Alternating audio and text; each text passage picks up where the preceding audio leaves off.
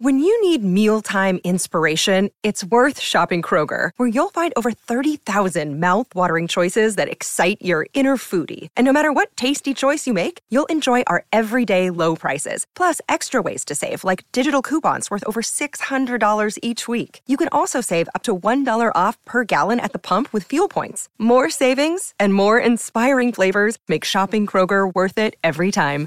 Kroger, fresh for everyone. Fuel restrictions apply. Thanks for sticking with us. You're listening to the Mutual Audio Drama Network.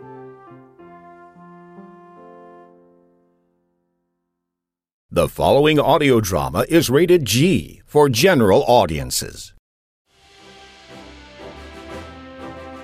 Chapter 6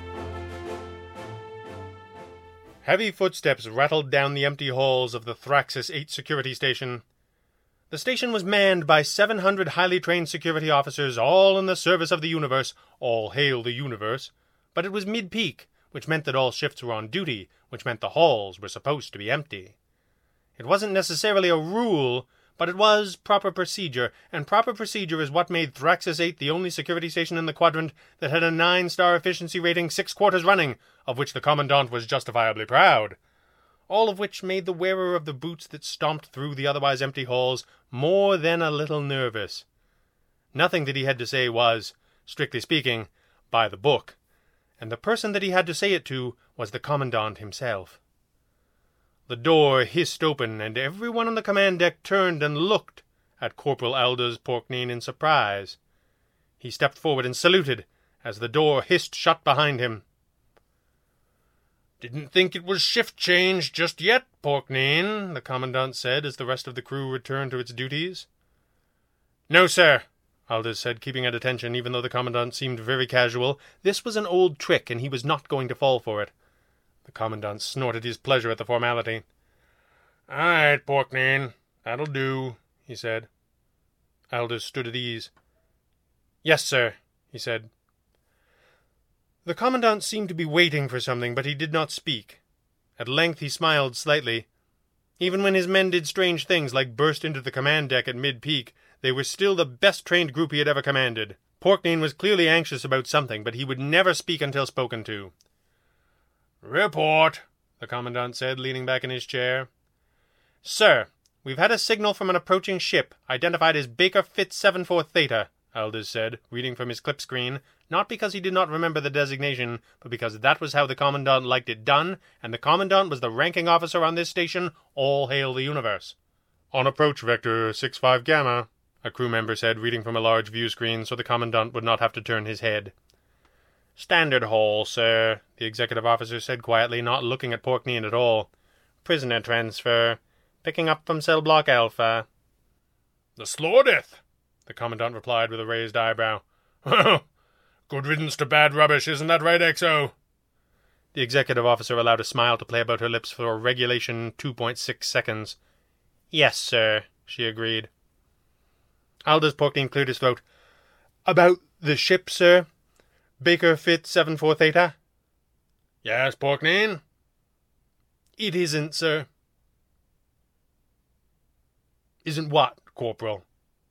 Isn't the right ship, sir, came the reply. The Commandant frowned. He looked up at Corporal Porkneen and did not turn his head toward the view screen, not even a little bit. Savat, what is the transponder designation on that incoming ship? Baker Fitz 74 Theta, sir, came the reply. The Commandant frowned a little more deeply and held Porkneen's eyes with a hard stare.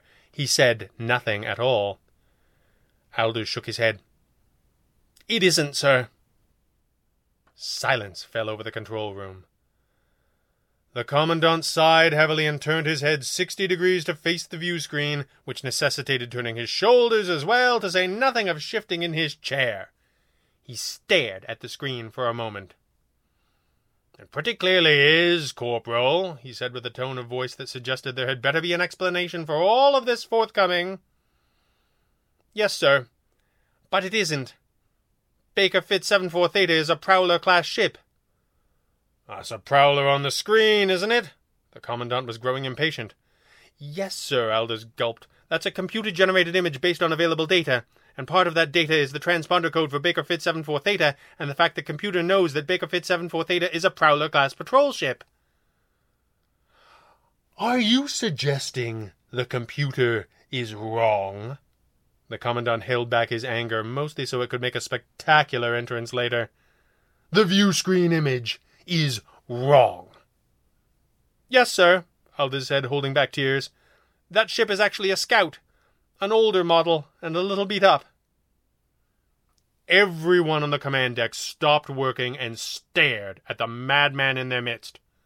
The Commandant could hear them not working. He could feel it.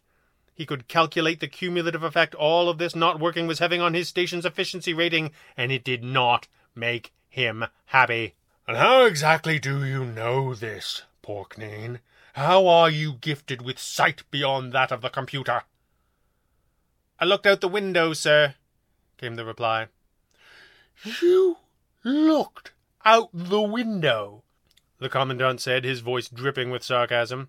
Just sitting, having a bit of a daydream, were we, thinking deep thoughts, staring into the infinite void of space, and happened to notice that a perfect system involving an infallible computer and a ship of the line, a vessel in the service of the universe, all hail the universe, everyone else on the deck said as one. All those things were just wrong, and you were right. Well, thank goodness you were here, Mr. Porknane, the Commandant sputtered.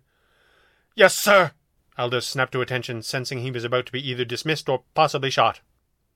Get out of my sight! The Commandant roared, spittle flying from his mouth in several directions at once. Yes, sir, Corporal Porknane said in obvious relief, beating a hasty retreat from the deck before the Commandant changed his mind. On the flight deck of the ship that was calling itself Baker Fit 74 Theta, the small crew watched all of this unfold with great interest.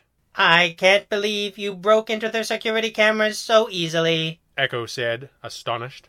I didn't break. Bix Banderson said with a smile. They weren't locked. I just asked nicely. Actually, I asked nicely. The computer said sweetly. Yes. Bix agreed. But I asked you nicely. Very nicely. The computer purred. Bix shifted in his seat slightly like there was something he wanted to say, but decided it was not the moment. He gestured toward the screen. There's no security on the cameras, or the transponder codes, or any of it. It was easier for them to put the security into the people than the machines. They wrote out millions of rules and got absolutely everybody that lives anywhere to download the rules into their own brains over and over again. It's amazing. In a totally evil, despotic kind of way, of course. Of course. The robot agreed. So now are you cool with my plan? Bix asked, chucking Echo on one of his many shoulders. Not in the least. Echo said. It's still a terrible idea, and we're still obviously going to die. But a deal's a deal. You showed me they're even bigger idiots than we are. Let's pick up our prisoners and move on to the part of our mission where we're totally, obviously, doomed. That's my boy. Bix agreed. Computer, do we have a docking assignment? Requesting docking assignment. The computer replied.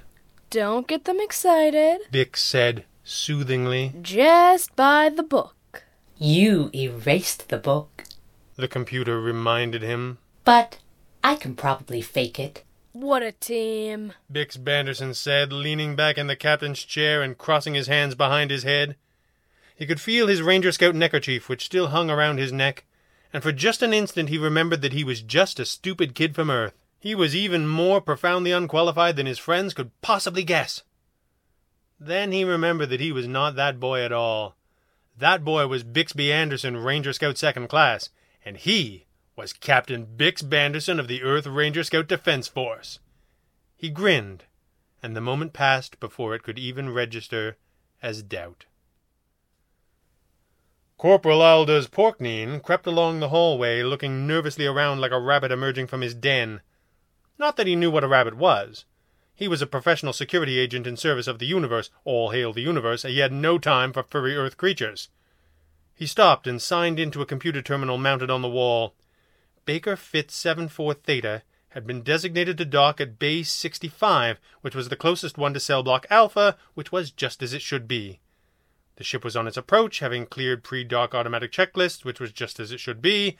Everything was as it should be on another perfect day at Thraxis 8 Security Station. Except it wasn't. That ship was wrong. Not just an omitted code or a glitch in the manifest. That entire ship was not what it was supposed to be, and Aldous wanted to know why. And how. Knowing how would be nice. Everything about this was officially impossible, and finding out how impossible things happened seemed like a worthy occupation for an ambitious, youngish security agent like himself. The problem was, none of this was his job. Even noticing that something was wrong seems to have been far enough outside of the fuel consumption ratios he was supposed to be working out right now to displease the Commandant. Aldous paused for an instant, then entered his own code into a search field. An overview of his personnel file flashed on the screen, showing a thumbnail picture in which he was probably smiling too much, and a series of commendations for efficiency dating back two cycles to when he first arrived on this station. At the very top of the list was a new entry, written all in red, which Aldous had never seen before. It was an official reprimand for erratic behavior, and it had been placed in his record just minutes ago by the Commandant himself. Aldous felt a creeping dread. Erratic behavior?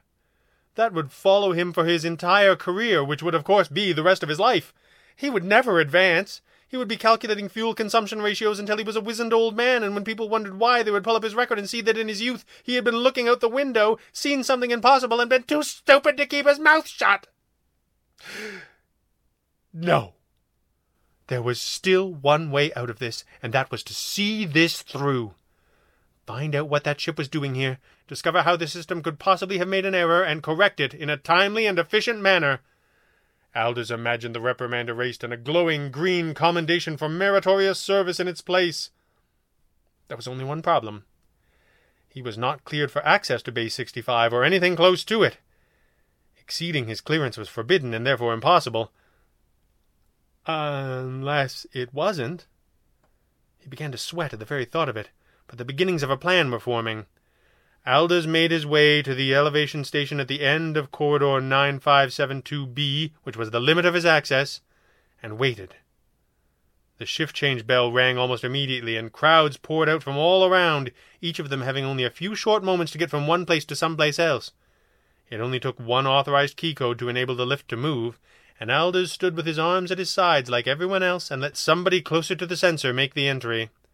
In this way he traveled quickly and efficiently first to the outer sensor array, then to the maintenance grid, and finally to the docking arm, just down the hall from docking bay 65.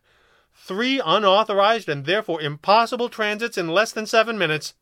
Efficient, but almost treasonous. There was nothing for it now. Now he had to save the universe. All hail the universe.